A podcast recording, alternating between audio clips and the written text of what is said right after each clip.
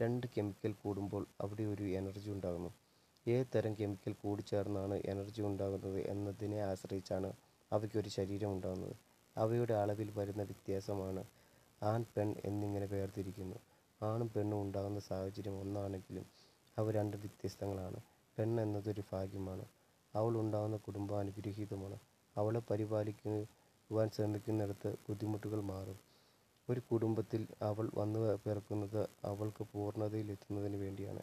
എന്നാൽ പലപ്പോഴും സാഹചര്യങ്ങൾ പല അവസ്ഥകളിലൂടെ അവളെ കൊണ്ടുപോകുന്നു.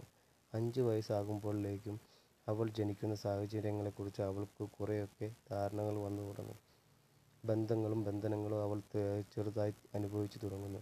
അവളുടെ സ്ത്രീയെ അവൾ നിർബന്ധമായി മനസ്സിലാക്കേണ്ടി വരുന്നു.